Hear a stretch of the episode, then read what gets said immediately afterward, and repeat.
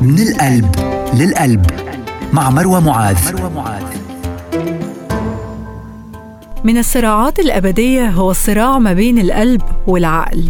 ومع إن ناس كتير وأنا منهم بتشوف إن الأصح هو إن الواحد ياخد قراراته بناء على أسباب عقلية خصوصا في الأمور العملية إلا إني ما بحبش أهمش دور القلب حتى في الأمور دي. بشوف إن بعد ما نحسبها بالورقة والقلم مهم جدا نرجع لقلبنا ونشوف مدى ارتياحه. بيقول نجيب محفوظ ما لا يرتاح له قلبك لا تثق به أبدا فالقلب أبصر من العين. من القلب للقلب على ستار اف ام رمضان بين أهلك وناسك.